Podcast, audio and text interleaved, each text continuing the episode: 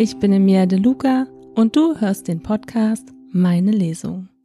Heute gibt es ein Weihnachtsspezial mit der Autorin Felicity Green. Hallo Felicity, stell dich doch einfach mal vor. Hallo Emilia, ich bin Felicity Green. Ich bin Urban Fantasy und Paranormal Mystery Autorin und ich habe einige Serien geschrieben, unter anderem auch die Highland Hexen Krimiserie, ähm, wo es um Hexen in Schottland geht. Ja. Und heute bist du mit deinem Weihnachtsbuch bei uns. Wie heißt dein Weihnachtsbuch?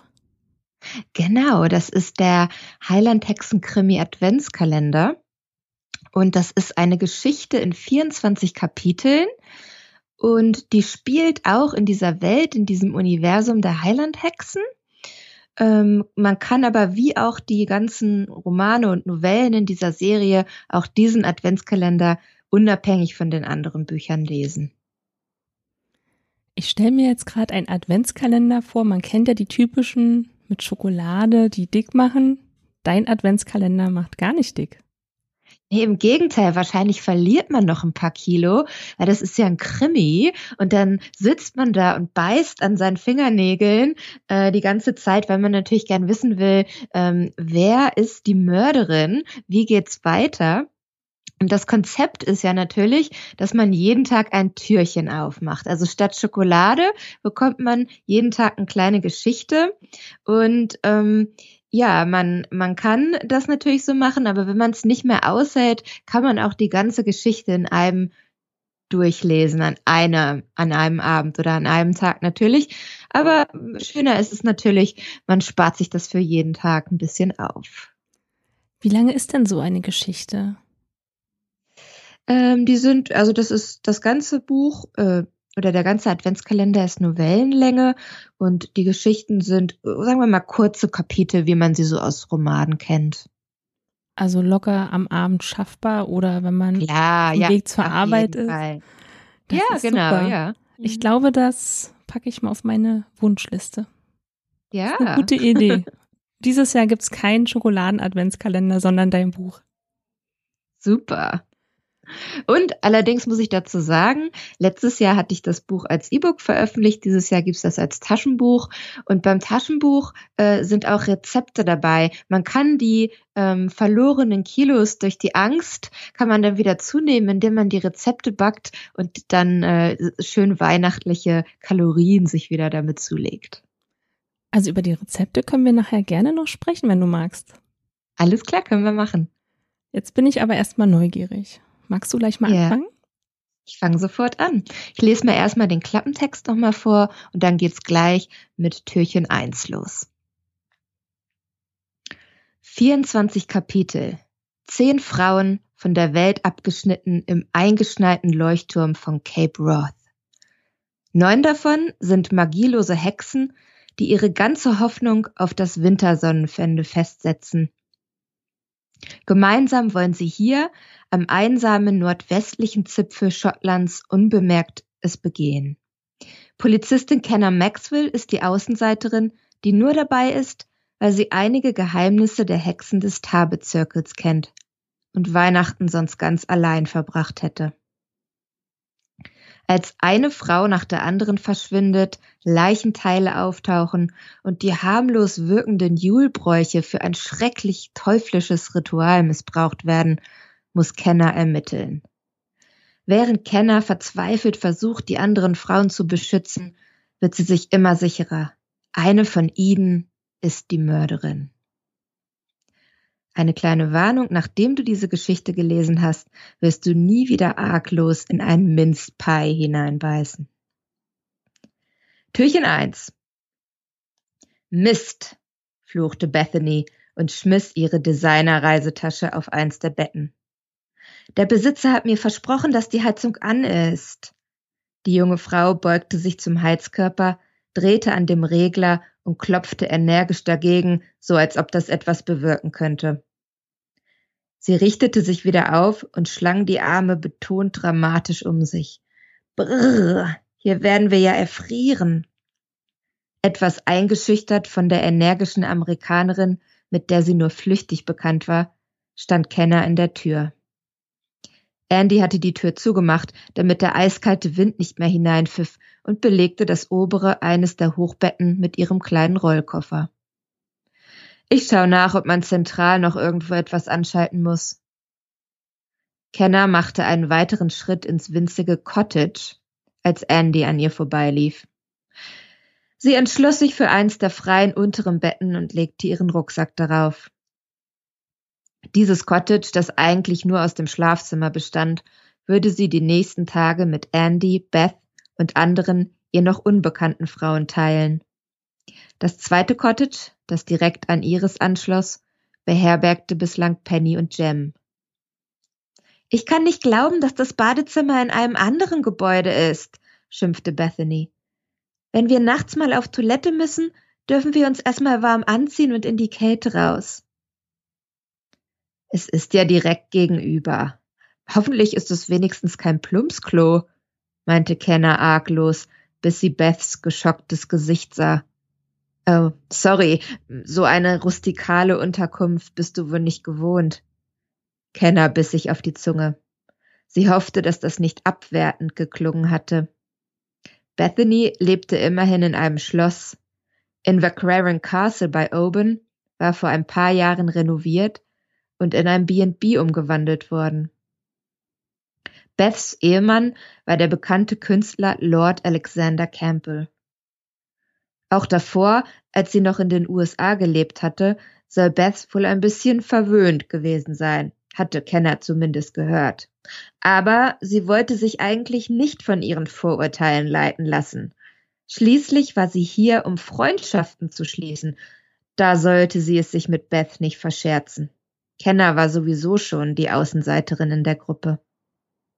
Alle anderen Frauen, die hier die nächsten Tage am nordwestlichsten Zipfel des schottischen Festlands, dem abgelegenen Cape Wrath, verbringen würden, waren Hexen. Oder zumindest waren sie es bis vor kurzem gewesen. Kenner war lediglich eine Normalsterbliche. Eine Polizistin, die durch Ermittlungen in die Angelegenheiten der Tabethexen hineingezogen worden war und somit deren gut gehütetes Geheimnis kennengelernt hatte. Bei der letzten Beltane-Feier in Tarbet am Loch Lomond vor etwa einem halben Jahr war ein großes Unglück geschehen. Die Allianz der Magier hatte fast allen Hexen Großbritanniens deren Magie gestohlen. Und gleich darauf allen Hexen der Welt den Kampf angekündigt.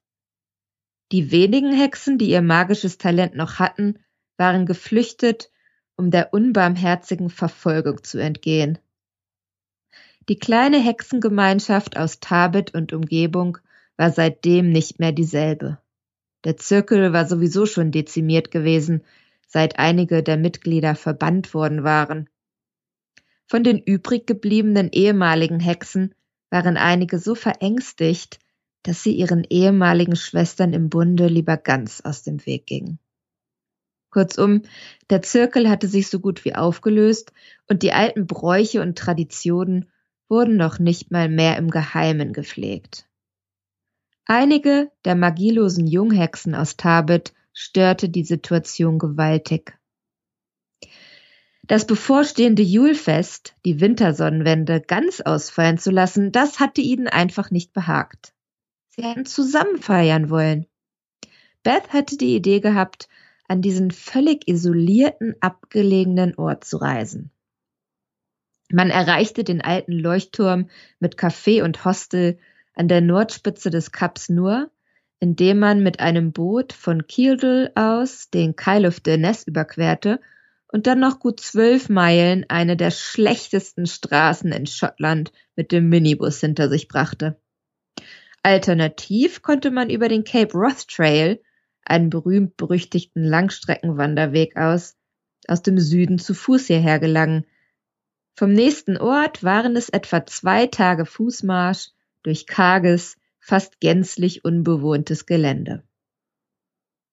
Die Hexen aus Tabit hatten extra ein Boot und den Minibus gechartert, denn regulär fuhren die um diese Jahreszeit gar nicht. Ihre Gäste, ein paar ehemalige Hexen aus anderen befreundeten Zirkeln kamen separat und würden bald eintreffen. Komm doch mit, hatte Jem Kenner spontan vorgeschlagen, als sie vor ein paar Wochen zusammen shoppen gewesen waren. Vor Weihnachten sind wir wieder zurück. Keine Sorge, du verpasst also kein Familienfest. Wir wollen ein paar der alten Julbräuche zelebrieren. Wir haben zwar keine Magie mehr, aber wir können unsere Traditionen trotzdem beibehalten. Und du, du bist dann quasi unser Alibi, dass das Ganze nur ähm, ein Mädelstrip ist. Hört sich interessant an, hatte Kenner gesagt. Erwähnt hatte sie nicht, dass es dieses Jahr sowieso kein Weihnachten für sie geben würde. Es gab nichts zu verpassen. Ihre Eltern waren vor einiger Zeit nach Spanien ausgewandert und hatten sie noch nicht mal eingeladen, die Feiertage mit ihnen zu verbringen. Und seit der Trennung von ihrem Ex Brian, nach der sie wieder in ihre alte Heimat am Loch Lomond gezogen war, hatte sie keine neue Beziehung gehabt. Einen Partner, mit dem sie das Fest begehen könnte, gab es also auch nicht. An Angeboten mangelte es eigentlich nicht. Mit ihren hellblonden Haaren und blauen Augen, ihrer weiblichen Figur und dem ganz passabel aussehenden Gesicht wurde sie öfter mal um eine Verabredung gebeten. Aber der Richtige war bislang nicht dabei gewesen. Kenners Großvater Alistair, der einzige Verwandte, den sie am Loch Lomond noch hatte, war vor kurzem gestorben. Es würde also ein trauriges und einsames Weihnachten werden, und das Julfest wäre die einzige Festivität, die sie begehen würde. Auch wenn sie nicht richtig dazugehörte, sie hatte zugesagt. Kenner merkte jetzt, dass sie eine Weile geschwiegen und ihren Gedanken nachgehangen hatte, anstatt das Gespräch mit Beth weiterzuführen. Ähm, ich glaube, das sind ehemalige Gebäude, die zum Leuchtturm gehörten und jetzt zu diesen Unterkünften umgebaut worden sind. Die sind so klein, da konnten sie wohl kein Ensuite-Bad mehr mit reinnehmen und mussten ein Extrahäuschen mit Badezimmer ausstatten. Wollen wir uns mal das Restaurant mit der Küche anschauen? Wahrscheinlich halten wir uns sowieso die meiste Zeit dort auf. Gute Idee, stimmte Bethany zu, hörte mit dem Auspacken auf und hakte sich bei Kenner unter. Kenner atmete etwas erleichtert durch. Sie verließen das Cottage und machten sich auf den Weg zu dem länglichen, weiß getünchten Gebäude, in dem sich Café und Küche befanden. Die Luft war kalt, der Wind schneidend. Bevor sie bei dem Gebäude ankamen, waren Kenners Lippen taub. Kein Wunder, dass die Besitzer, die die Kaffeestube betrieben, woanders überwinterten. Endlich hatten sie es ins warme Café geschafft mit den weißen Wänden, den kleinen hölzernen Tischen und bunten Stühlen, der handgeschriebenen Speisekarte und diversem schottischem Deko-Schnickschnack an den Wänden, wirkte es sehr gemütlich. Hallo Carolyn, du bist ja schon da, begrüßte Beth eine brünette Frau Mitte 40, die an einem der Tische saß. Neben ihr, ebenfalls eine dampfende Tasse Tee umklammernd, hockte eine rundliche junge Frau mit blonden Locken sonnengebräunter Haut und türkisfarbenen Augen. Ja, wir mussten uns erstmal aufwärmen und haben uns einen Tee gemacht. Das hier ist übrigens Jessica Summers. Äh, ich weiß nicht, ob du dich an sie erinnerst. Sie wollte unbedingt mitkommen, da habe ich sie spontan eingepackt. Die Frauen stellten sich einander vor. Kenner wusste von Jem, dass es sich um die ehemalige Oberhexe Carolyn Carrington aus Pendle in Lancashire handelte. Jessica war eine Schwester aus ihrem Zirkel. Paula und Eve aus Wales sind schon zur Unterkunft, um ihr Gepäck abzuladen, aber wir haben es nicht mehr ausgehalten. Wir brauchten heißen Tee nach der abenteuerlichen Reise, erklärte Jessica. Ah, da fehlt uns dann nur noch diese Eileen aus St. Andrews, bemerkte Beth. Ja, die Verrückte kommt über den Cape Roth zu Fuß, lachte Carolyn. Dann wurde sie ernst. Ich hoffe, sie hat es bald geschafft denn es sieht nach Schnee aus. Türchen 2 Es dauerte nicht lange, bis auch die anderen Frauen im Café einfanden. Eve Adams stellte sich als Cousine der ehemaligen Oberhexe des walisischen Zirkels Caris Adams vor. Kenner erinnerte sich an Caris. Mit ihrer Playboy-Bunny-Figur, den langen blonden Haarextensions, den schrill manikürten Nägeln und dem sorgfältig geschminkten Gesicht war sie schwer zu übersehen gewesen. Eve, ebenfalls recht hübsch, wirkte wie eine Light-Version ihrer Cousine. Nicht ganz so kurvig, etwas weniger blondiert und mit recht dezenter Kriegsbemalung. Die eher unscheinbare und sehr dünne Frau an ihrer Seite hatte auch einen starken walisischen Akzent und wurde als Paula Williams vorgestellt. Jem, die ehemalige Wetterhexe, und Penny, die vormals als Kräuterhexe gewirkt hatte, nahmen die beiden Frauen als aus Pendel unter ihre Fittiche, um ihnen die Unterkünfte zu zeigen. Jetzt müssen wir ein bisschen kreativ werden, wie wir die Betten aufteilen.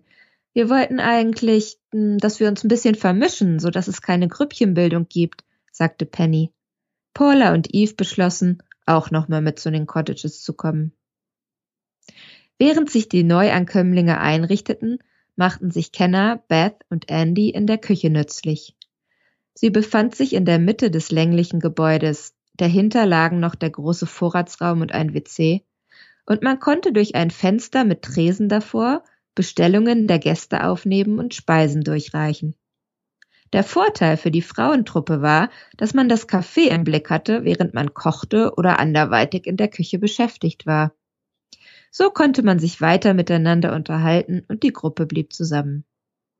Aus diesem Grund verpassten Kenner und Beth auch nicht den letzten Ankömmling, Eileen Stewart aus St. Andrews. Total verfroren kam die junge Frau ins Café und setzte ihren schweren Rucksack ab. Hallo, rief Kenner ihr zu und versuchte ihre Überraschung zu verbergen. Gemessen an Eileens Art der Anreise hatte Kenner ein kerniges Naturmädel erwartet. Aber die schmächtige Schottin hatte lange pechschwarze Haare, ganz blasse Haut und war ein bisschen gothmäßig geschminkt wie der Schein doch trügen konnte, denn Eileen musste solch strapaziöse Wanderungen gewohnt sein. Kenner, die auch schon mit einem schweren Rucksack unterwegs gewesen war, hätte sich ächzend auf einen Stuhl geschmissen, aber die junge Frau stand einfach stocksteif da. Hallo, ich bin Eileen, sagte sie, ohne groß die Miene zu verziehen. Kenner stellte sich vor. Mit Andy und Beth war die junge Hexe aus St. Andrews schon bekannt. Bethany bot Eileen gleich einen Tee an. Lieber Kaffee, wenn ihr habt. Kein Problem, rief Beth fröhlich. Und wir haben auch etwas zu essen gemacht. Die anderen müssten jeden Moment wieder hier sein. Sie hatten gerade Tische zu einer langen Tafel zusammengeschoben und Teller und Besteck ausgelegt, als die restlichen Frauen wieder ins Café stürmten. Es hat angefangen zu schneien, rief Carolyn etwas außer Atem. Ach, Aline, du bist auch hier. Wie gut, ich habe mir schon Sorgen gemacht. Sie umarmte die junge Schottin und Eileen lächelte zum ersten Mal. Alle nahmen am Tisch Platz und ließen sich die Suppe und Sandwiches schmecken. Die Frauen plauderten fröhlich durcheinander und planten das bevorstehende Julfest. Kenner konnte nicht so richtig mitreden. Und aufgrund ihrer nordisch kühlen Art war sie eher zurückhaltend. Sie merkte, dass sie sich etwas ausgegrenzt fühlte. Auch Paula Williams war still. Zu Beginn des Abendessens hatte sie für ein Telefongespräch den Tisch verlassen. Im Café gab's keinen Handyempfang und wirkte bedrückt, als sie zurückkehrte. Sie beobachtete alle mit etwas ernster Miene, anstatt sich an der Unterhaltung zu beteiligen. Als sich die Gespräche auf andere Themen ausweiteten und sich auf kleine Grüppchen verteilten, versuchte Kenner mit der ruhigen Waliserin Kontakt aufzunehmen. Das lief aber eher zäh. Du entschuldige, ich muss etwas mit Carolyn besprechen, sagte Paula schließlich und wandte sich der ehemaligen Pendeloberhexe zu. Kenner meldete sich freiwillig für den Abwasch, um wenigstens etwas zu tun zu haben.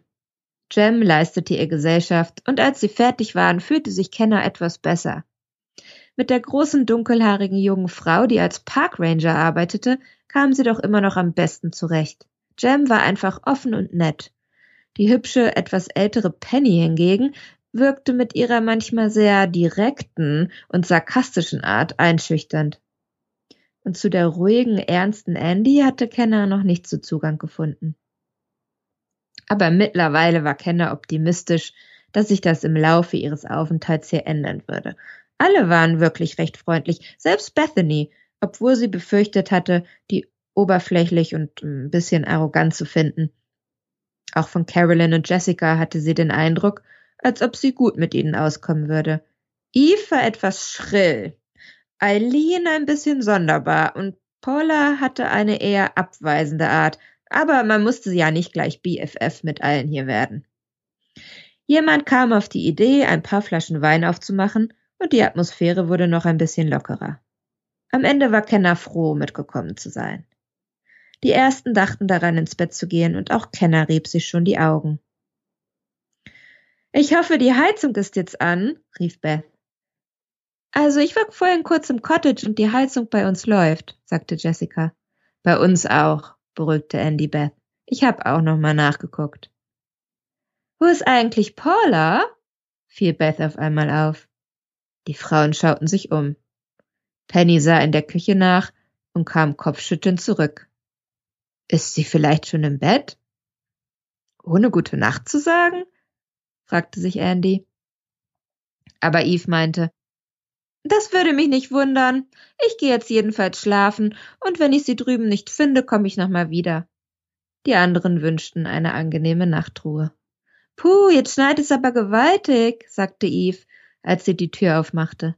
Die Waliserin zog ihre Jacke fest um sich und verschwand im Schneegestöber.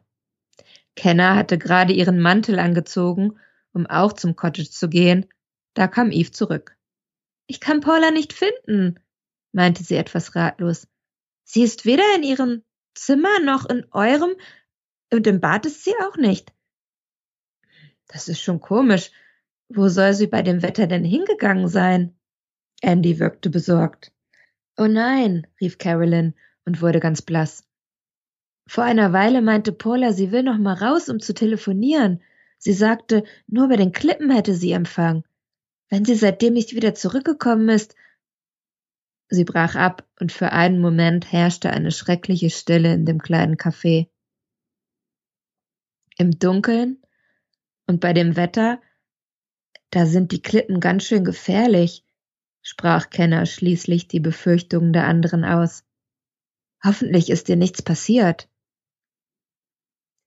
Türchen 3 Kenner und die anderen hatten zwar große Taschenlampen gefunden, aber in dem Schneegestöber trauten sie sich nicht besonders weit. Wir sollten zusammenbleiben, empfahl Kenner Penny, Jam und Eileen, die sich dazu erbarmt hatten, bei der Suche zu helfen.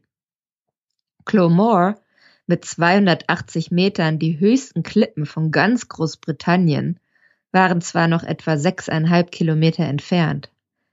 Aber auch die Klippen hinter dem Leuchtturm gingen ziemlich steil in die Tiefe. Wer von dort hinab in die tosende Brandung fiel, war nicht mehr zu retten. Kenner hoffte für Paula, dass sie nicht so dumm gewesen war, im Dunkeln und bei diesem Wetter zu nahe an die Klippen zu gehen, nur um Handyempfang zu bekommen. Wenn sie so dringend telefonieren musste, hätte sie doch wohl das Festnetztelefon im Restaurant benutzen können. Der Suchtrupp blieb zur Sicherheit innerhalb der niedrigen Steinmauer, die den Leuchtturmkomplex von Cape Roth eingrenzte, und kam bald nass und frierend zu den Cottages zurück. Kenner hatte noch die letzte Hoffnung, dass Paula längst im Trockenen war. Doch Fehlanzeige. In den Schlafräumen schauten ihnen nur die besorgten Gesichter der anderen entgegen. Komm, wir schauen noch mal ins Café, vielleicht ist sie dorthin zurückgekehrt, sagte Kenner zu Jem. Aber dort war alles dunkel. Sie sahen sich trotzdem noch einmal gründlich im Gebäude um, schauten selbst ins WC und im Vorratsraum nach. Paula blieb verschwunden. Ich befürchte, wir können heute Nacht nicht mehr viel tun, meinte Kenner. Wir müssen Hilfe rufen. Sie hatte schon den Hörer in der Hand, aber in der Leitung tat sich nichts. Stirnrunzelnd legte Kenner wieder auf. Das Telefon ist tot. Jem hatte ihr Handy vorgeholt. Kein Empfang. Wir können es alle bei den Cottages nochmal versuchen, aber ich befürchte, hier gibt es einfach kein Netz. Sie seufzte. Ehrlich gesagt kann uns in diesem Schneesturm auch keiner helfen. Die schicken keine Helis oder Boote los. Ja, und ich will auch nicht riskieren, dass noch jemandem etwas passiert, wenn wir jetzt alle draußen herumlaufen, um Empfang zu suchen. Kenner fuhr sich frustriert durch die Haare. So ein Mist. Du hast recht, beruhigte Jemsy. Wir müssen einfach bis morgen warten. Hoffentlich hat es dann aufgehört zu schneien und bei Tageslicht können wir besser suchen. Die beiden kämpften sich durch Schnee und Wind zu den Cottages zurück, um den anderen die schlechte Nachricht zu überbringen. Die Frauen blieben noch eine ganze Weile auf und versuchten immer wieder zu telefonieren. Die meisten schliefen nach und nach ein. Kenner machte die ganze Nacht kein Auge zu. Jedes Mal, wenn der Sturm draußen ein Geräusch verursachte, dachte sie, es wäre Paula, die endlich den Weg zurückgefunden hatte. Sie hoffte schon beinahe, dass die Waliserin von den Klippen gefallen war, denn wenn Paula bei der Kälte da draußen herumirrte, dann würde sie im Laufe der Nacht wahrscheinlich langsam und jämmerlich erfrieren. Na, am meisten hoffte sie natürlich, dass Paula irgendwo Unterschlupf gefunden hatte. Die Chancen dafür standen jedoch schlecht, wenn sie nicht zum Leuchtturm zurückgekommen war, denn die karge Gegend war kilometerweit unbewohnt. In den frühen Morgenstunden musste Kenner doch ein bisschen eingenickt sein, denn sie schreckte mit einem komischen Gefühl hoch. Sie brauchte ein paar Sekunden, bis sie begriff, was es war. Die Stille. Kein heulender Sturm mehr draußen. Kenner sprang aus dem Bett und schaute aus dem Fenster. Ein überwältigendes Weiß blendete sie. Eine dicke Schneedecke hatte sich über die Moorlandschaft gelegt. Andy, die auch aufgestanden war, sagte leise neben ihr Alles sieht so friedlich aus. Die beiden zogen sich schnell an. Dann stampften sie durch fast kniehohen Schnee zum Badezimmer.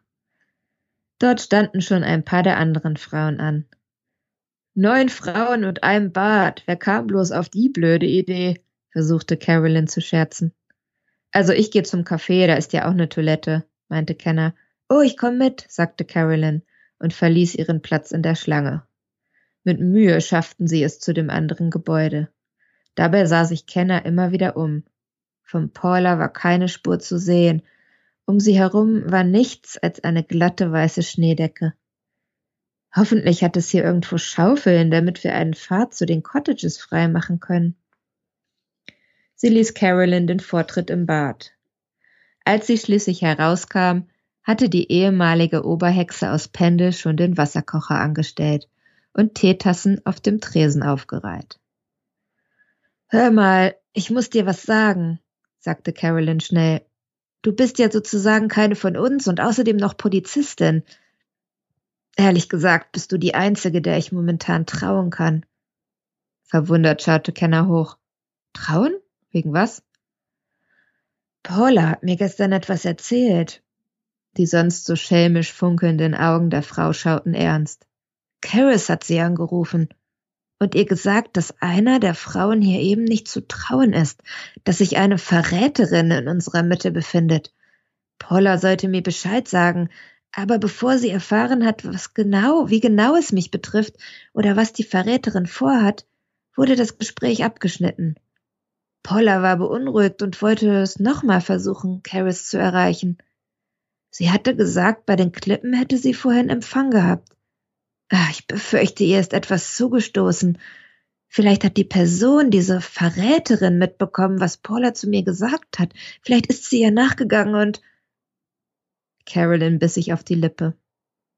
Der Kessel pfiff und sie füllte mit zittrigen Händen heißes Wasser in die Teebecher. Es kann auch sein, dass ein Unfall passiert ist, weil sie zu nahe an den Klippenrand gekommen ist versuchte Kenner Carolyn zu beruhigen, obwohl die Variante auch nicht viel besser war. In jedem Fall sah es schlecht aus für Paula. Sag niemanden etwas davon. Okay, meinte Kenner. Wenn es eine Verräterin unter uns gibt, was auch immer das bedeuten mag, dann soll die nicht erfahren, dass wir ihr auf die Schliche gekommen sind. Sehr spannend. Wie geht's weiter? Das verrätst du natürlich nicht, das weiß ich. Lass uns mal über dein Buch sprechen. Wie kam es dazu, dass du ein Weihnachtsbuch geschrieben hast? Und erzähl uns doch auch ein bisschen was über die Entstehung. Ja, also das war so eine ganz, ganz spontane Geschichte. Die Highland Texan Krimi-Reihe ist ja eigentlich schon abgeschlossen. Ähm, aber so ganz loslassen von den Hexen, äh, das funktioniert irgendwie nicht. Ähm, da sind auch die Fans, glaube ich, ganz froh drüber. Ähm, eigentlich sollte der sechste Band der letzte sein. Und dann hatte ich auf einmal Lust, so völlig, ich bin, habe eigentlich einen Produktionsplan, alles steht bei mir immer, aber ähm, ich hatte spontan Lust, einen Adventskalender-Krimi zu schreiben. Und da kam mir diese Geschichte in den Sinn, ähm, so, so ein klassischer Agatha Christie typischer Krimi, wo ein paar Frauen irgendwo eingesperrt sind, äh, also isoliert sind. Und da ist ja Schottland eigentlich ein ziemlich guter Ort dafür.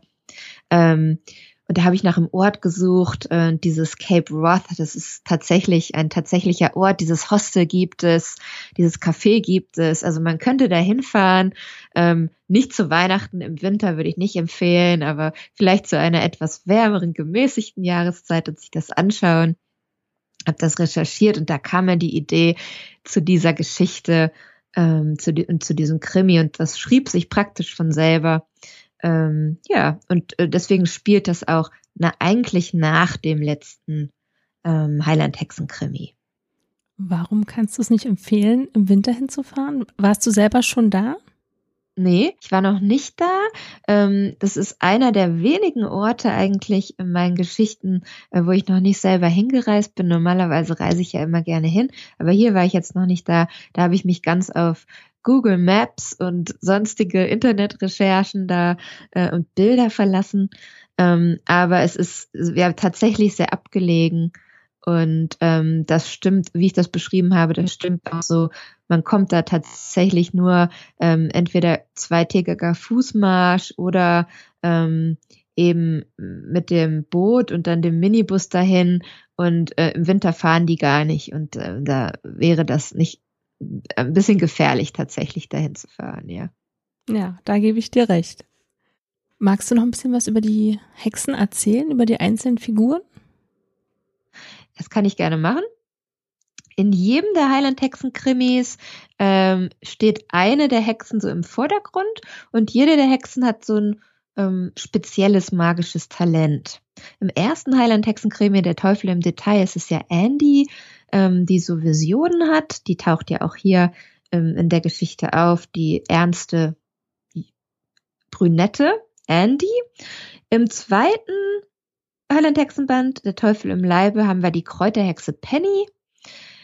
Und im dritten äh, wird das Geheimnis der Oberhexe Mrs. McDonald gelüftet. Die sehen wir jetzt hier ja nicht. Und da will ich auch nicht vorgreifen, was mit der passiert.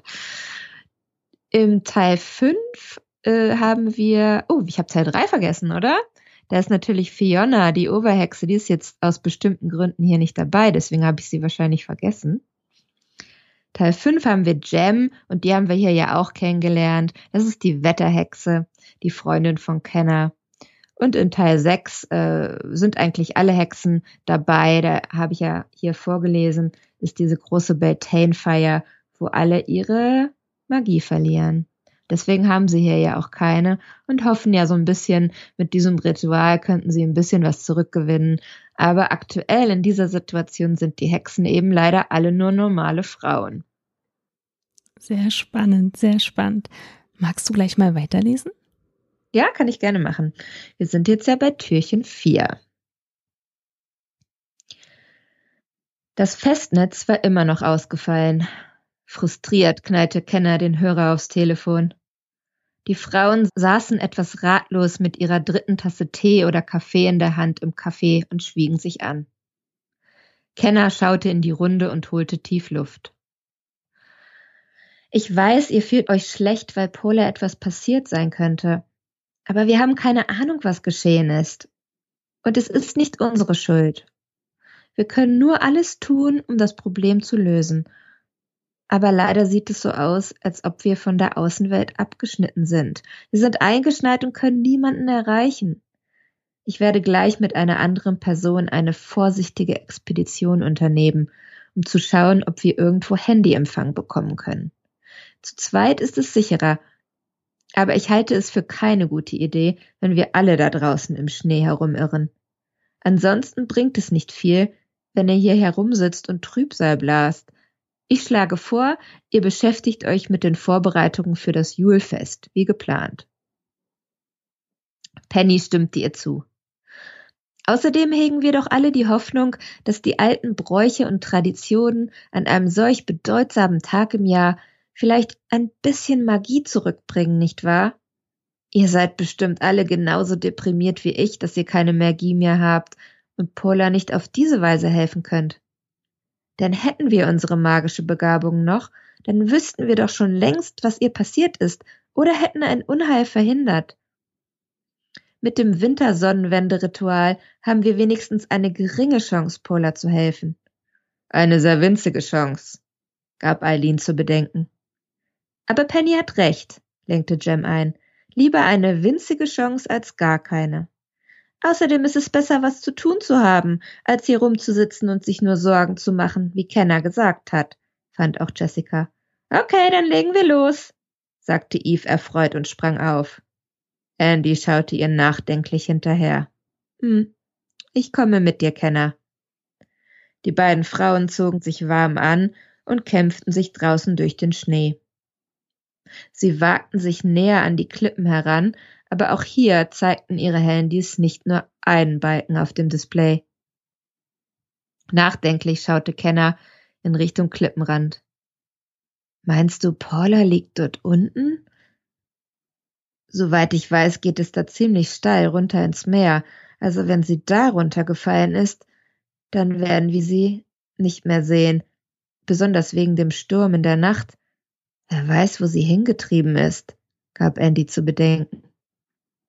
Andy und Kenner entfernten sich vom Leuchtturm in Richtung Süden. Das Gelände fiel ab, die Küstenlinie formte eine Einbuchtung. Bald konnten die beiden von ihrem neuen Standort aus die schiere Steilwand vor dem Leuchtturm und die anderen Klippen davor sehen. Darunter rollten die kraftvollen Wellen des Atlantiks. Die arme Paula hatte keine Chance, sagte Andy. Gegen die Natur hier kommt kein Mensch an. Kein Wunder, dass dieser Ort Cape Wrath heißt, so wie das Meer hier wütet. Ach, weißt du, davon kommt der Name gar nicht. Das Wort leitet sich von dem altnordischen Wort für Umkehrpunkt ab. Die Wikinger kehrten von hier aus zurück in ihre Heimat. Mich interessiert so etwas. Meine Familie stammt nämlich von den Nordmännern ab, erklärte Kenner. Andy nickte nur und hielt wieder ihr Handy in die Luft. Also mich würde interessieren, wo der Umkehrpunkt für das Handynetz ist. Kenner seufzte. Ja, mir wäre viel wohler dabei, wenn wir jemanden über Paulas Verschwinden informieren können. Außerdem hätte ich gern gewusst, wie die Lage hier beurteilt wird. Jetzt hat es schon wieder angefangen zu schneien. Sie zeigte gen Himmel, von dem sanfte kleine Flocken zu Boden schwebten. Wer weiß, wie lange wir hier festsitzen. Kenner versuchte weiter, trotz der Handyanzeige kein Netz, im Wechsel den Notruf, ihren Vorgesetzten Inspektor Declan Reed und Caris Adams zu erreichen. Ihr Bauchgefühl sagte ihr, dass sie unbedingt mit der ehemaligen walisischen Oberhexe sprechen musste. Und in beruflichen Situationen trug ihre Intuition selten. Was Liebe und Beziehungen anging, da hatte sie überhaupt kein Radar, aber bei Ermittlungen? Und das hier war ja schließlich eine. Klar, es war möglich, dass Paula einen tragischen Unfall gehabt hatte. Aber Carolins Worte ließen Kenner nicht mehr los. Wir gehen besser zurück, unterbrach Andy ihre Gedanken. Der Wind wird stärker. Kenner stimmte zu. Als wenn der Weg durch den Schnee nicht schon beschwerlich genug war, ging es jetzt auch noch bergauf. Nasse Flocken peitschten ihnen ins Gesicht. Du sag mal, keuchte Andy, findest du Eves Verhalten nicht auch ein bisschen merkwürdig? Paula ist schließlich ihre Schwester im Bunde. Sie scheint sich nicht sonderlich große Sorgen zu machen, so wie die anderen. Ich hätte erwartet, sie würde sich an der Suche nach einem Handyempfang beteiligen, um mehr für Paula zu tun. Hm, dachte Kenner. Man weiß manchmal nicht so recht bei manchen Leuten. Wie sie sich nach außen hin verhalten, spiegelt nicht immer das wider, was sie fühlen. Vielleicht will sie auch lieber verdrängen, dass Paula einen tödlichen Unfall hatte. Kann sein. Kenner sprach nicht aus, was ihr wirklich durch den Kopf ging. Wenn es eine Verräterin gab, dann war Eve eine gute Kandidatin dafür. Hm. Andererseits konnte sie genauso gut jede andere verdächtigen. Sie musste erneut mit Carolyn sprechen, damit sie noch einmal Wort für Wort wiederholte, was Paula ihr gesagt hatte. Ihr Spürsinn signalisierte ihr, dass etwas dran war an dieser Geschichte. Aber sie wusste noch nicht was. Völlig geschafft kamen Andy und Kenner wieder im Café an. Die anderen machten ihnen heiße Getränke und Sandwiches. Nachdem Kenner sich gestärkt hatte, fiel ihr wieder ein, dass sie mit Carolyn unter vier Augen sprechen musste. Leider sah sie die brünette Frau weder im Café noch in der Küche. Ist Carolyn in der Unterkunft? fragte sie in die Runde. Alle zuckten nur mit den Schultern. Jem und Penny gaben an, dass sie, bevor es angefangen hatte zu schneien, den Weg zur Unterkunft freigeschaufelt hatten, und da war Carolyn nicht drüben gewesen. Jessica und Eileen hatten auch im Laufe des Vormittags getrennt von den anderen bei den Unterkünften Schnee geschippt und Carolyn nicht gesehen. Ich hatte eigentlich gedacht, sie hätte sich euch beiden angeschlossen, meinte Eve stirnrunzelnd. Sie hat hier mit uns Tee getrunken und sich dann die Jacke angezogen, kurz nachdem ihr raus seid. Ich schaue in den Cottages nach. Kenner hiefte sich vom Stuhl, schlüpfte in ihre nassen Stiefel und zog die dicke Jacke wieder an. Einen Moment lang hielt sie inne, als sie die Tür aufgemacht hatte. Sie spürte keine große Lust, sich erneut nach draußen ins Schneegestöber zu begeben. Aber was blieb ihr anderes übrig?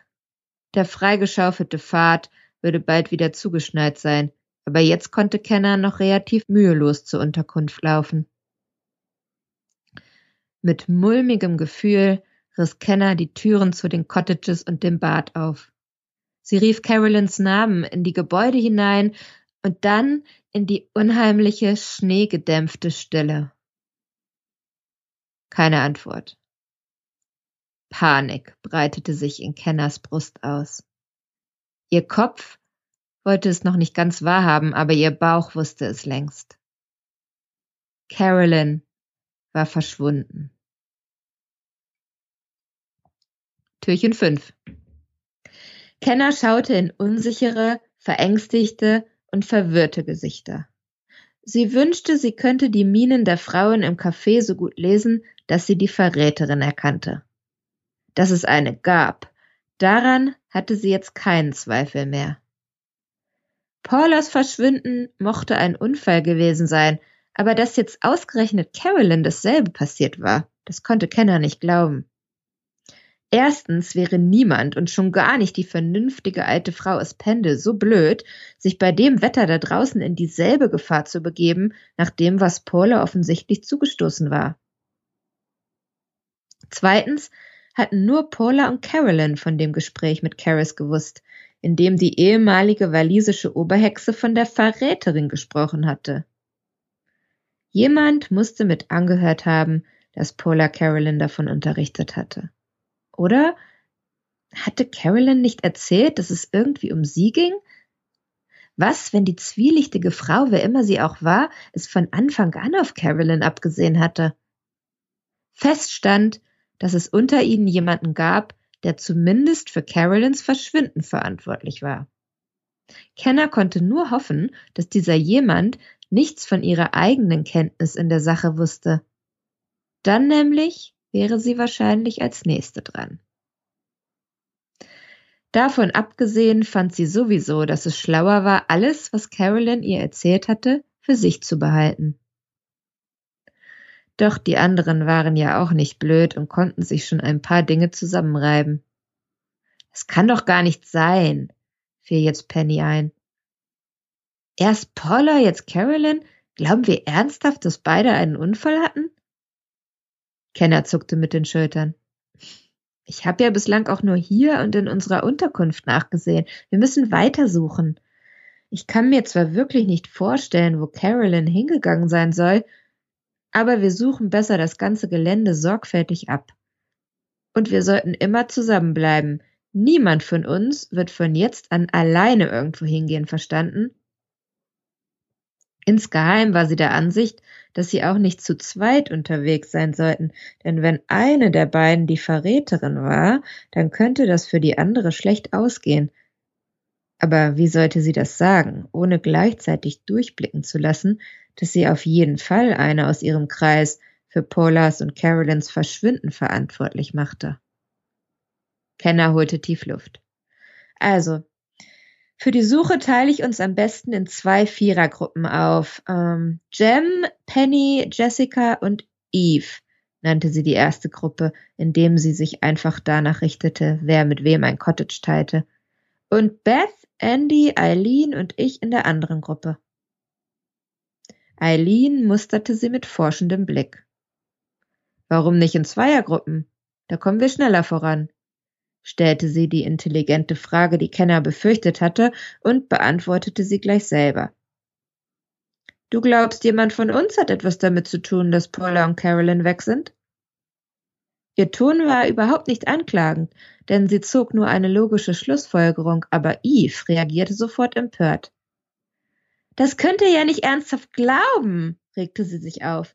Wir haben hier alle ein Risiko auf uns genommen, um an diesem Julefest dabei zu sein. Wenn die Magier davon erfahren, wer weiß, was sie dann mit uns machen. Und jetzt beschuldigst du eine von uns, Paula und Carolyn, irgendetwas Schreckliches angetan zu haben? Eves schrille Stimme überschlug sich fast. Eileen hob die Hand. Ich beschuldige überhaupt niemanden. Jessica klang etwas weinerlich, als sie sagte, Warum sollte jemand Carolyn irgendetwas antun wollen? Wir wissen nicht, was passiert ist, aber nur wir sind hier, im Umkreis von Dutzenden von Kilometern allein. Wir sind hier eingeschneit. Kenner erhob ihre Stimme. Wenn den beiden etwas angetan wurde, dann liegt die Vermutung nahe, dass es jemand in diesem Raum war. Sicher keine von uns Hexen. Warum sollten wir unseren Schwestern etwas antun? rief Eve gehässig. Mit bösem Blick auf Kenner fuhr sie fort. Die einzige, die dafür in Frage kommt, bist du. Was machst du hier überhaupt? Hey, hey, hey, hey, hey, ging Jem dazwischen. Ich hab sie eingeladen und es bringt wohl nichts, wenn wir uns gegenseitig beschuldigen. Kenner und Eileen haben dennoch recht mit dem, was sie sagen. Wenn Carolyn und Pole etwas angetan wurde, riss Kenner das Wort wieder an sich. Doch das wissen wir noch nicht. Vielleicht hatten beide tatsächlich einen tragischen Unfall oder etwas anderes ist passiert. Wir suchen jetzt erst einmal und dann sehen wir weiter. Mehr oder weniger mürrisch stimmten die anderen ihr zu. Andy lächelte Kenner aufmunternd an und Beth hakte sich bei ihr ein, als sie sich alle angezogen hatten. Wenigstens hatte Kenner die Tabetexen auf ihrer Seite. Sie wollte eigentlich niemanden gegen sich aufbringen. Aber wenn Carolyn und Pola etwas zugestoßen war, dann war es ihre Aufgabe als Detective Inspector, die Sache zu untersuchen. Sie war hergekommen, um Freundschaften zu schließen. Doch jetzt musste sie einfach in die Rolle der Ermittlerin schlüpfen, auch wenn sie das wieder zur Außenseiterin machte. Ja, und wer jetzt wissen möchte, wie es ausgeht, der kauft sich das Adventskalenderbuch. Ganz genau. Ob noch mehr Frauen verschwinden oder ob es eine ganz normale Erklärung gibt, das könnt ihr rausfinden, indem ihr euch diesen Highland Hexen Krimi Adventskalender zulegt. Ja, wir lösen das jetzt nicht auf.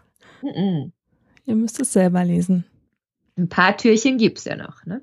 Ja. Lass uns über Weihnachten sprechen. Über Tradition, Plätzchen backen, schmücken, Weihnachtslieder singen. Wie ist das bei dir, die Vorweihnachtszeit?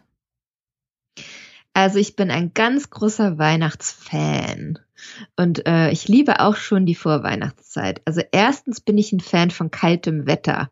Viele Leute mögen ja gern Sommer und Sonnenschein, kann ich auch mal ab, aber ich freue mich total darüber, dass ich wo lebe, wo es Jahreszeiten hat, verschiedene Jahreszeiten, weil ich finde, jede Jahreszeit hat sowas für sich. Und ich liebe auch die kalte Jahreszeit, weil da kann man so schön gemütlich zu Hause sitzen oder auch mal ähm, warm eingemümmelt so einen Winterspaziergang machen unter dem klaren Sternenhimmel. Und das finde ich ganz toll. Und da gehört natürlich auch so Glühwein dazu und Weihnachtsmärkte. Und ich ähm, liebe Backen und Kochen sowieso. Und in der Vorweihnachtszeit wird natürlich auch ordentlich Plätzchen gebacken. Und ähm, ja, also schon die Vorweihnachtszeit, finde ich, gehört so ein bisschen mh, mm, einfach so dazu. Also ich könnte jetzt nicht äh, bis zum 24. warten und sagen, so, jetzt ist Weihnachten. Das wäre mir zu schade. Also im Dezember, Ende November, Anfang Dezember muss es schon losgehen. Hast du so ein Lieblingsrezept, was du backst an Plätzchen oder sind es mehrere? Mm, ich versuche eigentlich immer gerne was Neues auszuprobieren. Aber Zimtsterne sind super. Ich backe auch gerne mit glutenfreiem Mehl zum Beispiel oder halt mit Mandelmehl, was ja bei Zimtsternen der Fall ist. Also Zimtsterne sind schon absolut der absolute Renner bei uns. das glaube ich, die sind sehr lecker. Mhm. Vielleicht schaffe ich es auch irgendwann mal so, eine, so ein tolles ähm, Hexenhaus zu machen. Das wollte ich immer schon machen. Da habe ich mich bislang noch nicht rangetraut, so aus Lebkuchen. Das wäre auch mal super. Das macht richtig viel Spaß, kann ich dir sagen. Hast du schon mal gemacht? Ja, natürlich. Kauft ihr einen Weihnachtsbaum? Wenn ja, wann? Und wann wird der bei euch aufgestellt und geschmückt? Weil ich die Vorweihnachtszeit liebe, muss der Weihnachtsbaum auch schon so mindestens eine Woche vor Weihnachten, vielleicht ja eine Woche vor Weihnachten würde ich sagen, bei uns stehen. Wir haben immer einen relativ kleinen äh, Weihnachtsbaum ähm, und den schmücken wir zusammen mit meiner vierjährigen Tochter. Entsprechend sieht er dann aus. Ich finde das aber ganz schön. Ähm, wir haben alles so selbstgemachten Weihnachtsschmuck statt so gekaufte Kugeln und so. Ich habe so selbst gestrickte Kugeln, diese ähm, nordischen Jule-Kuller. Weiß nicht, ob du davon schon mal gehört hast. Kennst du die? Ja. Die habe ich gemacht, die hängen bei mir und dann halt so, so Sachen, die meine Tochter gebastelt hat und die kommen dann an den Baum ran. Das hört sich sehr schön an. Ich komme Weihnachten mal vorbei. Ich gucke mir das mal an. Mach das gerne mal. So eine Woche vorher am besten, wenn ihr so mitten in den Vorbereitungen seid. Besuch ist immer willkommen, dann trinken wir einen Glühwein zusammen. Sehr gerne. Ich esse dann auch sehr gerne deine Zimtsterne. Wunderbar. Aber der Weihnachtsbaum muss bei mir ähm, direkt nach Weihnachten wieder weg. Also ich finde es nicht cool, wenn der bis Mitte Januar dann noch stehen bleibt. Dann ist Weihnachten vorbei. Lieber vorher schon ein bisschen. Singst du Weihnachtslieder? Total gern. Ja. Also ich kann gar nicht gut singen, aber äh, das macht dann ja auch nichts. Mit der Familie singen wir Heiligabend immer gerne Weihnachtslieder. Ähm, ich gehe auch gerne in die Kirche an, an äh, Heiligabend, sonst eigentlich nicht so, aber Heiligabend. Und das hat so ein bisschen den Ursprung, ich habe schon in vielen Orten ähm, Weihnachten gefeiert und ich war auch schon mal alleine an Weihnachten. Ich bin eigentlich immer so ganz gern alleine. Das war zu meiner Studienzeit und da hatte ich kein Geld und keine Lust, äh, aus England nach Hause zu fahren über Weihnachten. Eine Freundin von mir hatte eine leere Wohnung und da habe ich gesagt, ja, dann verbringe ich Weihnachten da. Meine Woche allein, das ist ja auch mal ganz schön. Aber da habe ich gemerkt, das war doch nicht so toll. Also Weihnachten braucht man schon ein paar Leute um sich herum. Und da bin ich halt Heiligabend in die Kirche gegangen, einfach so, irgendeine Kirche, kannte keinen Menschen, aber da haben sie Weihnachtslieder gesungen und das fand ich so ganz schön und seitdem äh, mag ich das so ganz gerne Heiligabend in die Kirche zu gehen und Weihnachtslieder zu singen. Wie ist denn die vorweihnachtliche Zeit und vor allen Dingen Weihnachten in England? Eigentlich so ähnlich wie bei uns ich würde behaupten, an Weihnachten selber wird noch viel, viel mehr gegessen. Bei uns wird ja schon viel geschmaust, aber ich war schon so bei verschiedenen Familien ähm, in England zu Besuch an Weihnachten und da wird immer ganz schön viel aufgetischt. Also drei Tage macht man nichts anderes als zu essen und rumzuliegen, würde ich sagen. Wahnsinn. Und was gibt's bei dir Heiligabend? Ähm, ich verbringe hier Heiligabend bei der Familie meines Mannes schon seit ein paar Jahren. Wir wohnen hier auch so im äh, jetzt mittlerweile vier Generationen Haus. Und ähm, deswegen habe ich da mich praktisch in die Tradition hier mit eingelebt, weil bei uns zu Hause früher gab es Heiligabend immer Toast Hawaii, was eigentlich so ganz lustig ist, aber ich liebe Toast Hawaii. Doch hier wird äh, Heiligabend doch einiges gekocht und das macht dann die Uroma sozusagen und die ähm, da die äh, lässt sich da natürlich auch nicht reinreden und das da setze ich mich dann auch gerne mal einfach an den Tisch. Die macht Hasenroulade und so und Kroketten und Spätzle und alles was dazu gehört. Das ist sehr lecker. Hört sich sehr lecker an und auch sehr ungewöhnlich für Weihnachten. Hasenroulade? Ja. ja. Kannte ich auch vorher nicht. Aber hier ist das wohl so ähm, Heiligabend-Tradition. Kommen wir mal zu dem gewissen Rezept, was du vorhin schon angesprochen hast. Ja, es gibt in dem Taschenbuch ein paar Rezepte, denn es ist ja so, dass in meinen Büchern allgemein und in den Highland-Hexen-Krimis ganz besonders ähm, Traditionen und ähm, ja, so spezielle Sachen, die an diesen Orten geschehen, die recherchiere ich ja und die kommen dann da auch so mit rein, ne? so die Lokalitäten, die Orte. Und hier in dieser Geschichte geht's ja um das Julfest, also um so alte keltische Traditionen. Und dann gibt's natürlich auch äh, um das Essen, was die da ähm, zu Weihnachten kochen. Und natürlich ähm, so ein paar typisch äh, englische ähm, Rezepte oder Sachen, die man zu Weihnachten dann isst, wie auch diese Mince Pies zum Beispiel. Und da habe ich auch ein Rezept von in dem Buch drin.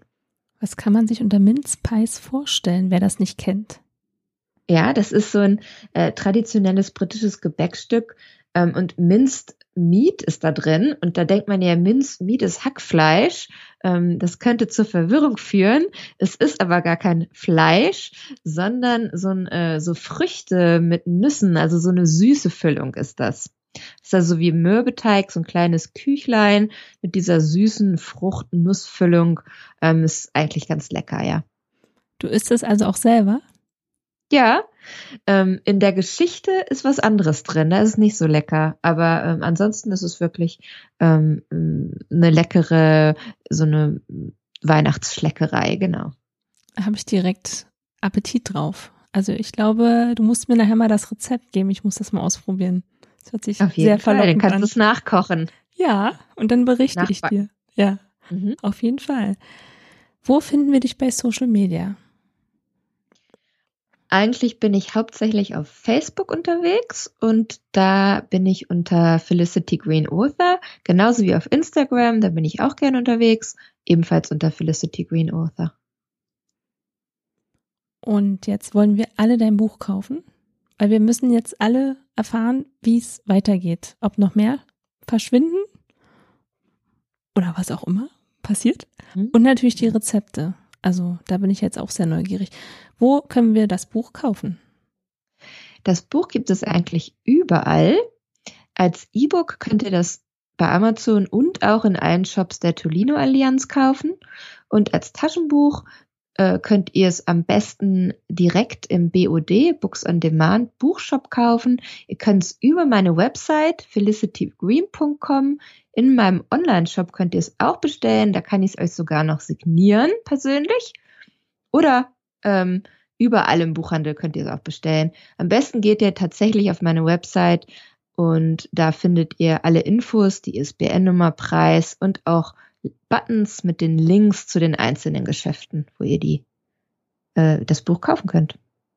Ja, ich danke dir. Es war sehr spannend. Es hat mir richtig viel Spaß gemacht, muss ich sagen. Freut mich. Ich bin jetzt sehr neugierig und ich wünsche dir schöne Weihnachten. Das wünsche ich dir auch und ich wünsche dir ein bisschen Schnee. Nicht ganz so viel Schnee wie auf Cape Roth hoffentlich. Aber ein bisschen wäre ja schön, oder? Ja, auf jeden Fall. Ich liebe auch Schnee daher. Hoffe ich, dass es schneit. Dann frohe Weihnachten. Frohe Weihnachten und bis bald. Bis bald. Also, bis zum nächsten Mal. Eure Emilia. Wenn dir die Folge gefallen hat, abonniere den Podcast und über eine Bewertung würden wir uns sehr freuen. Meine Lesung.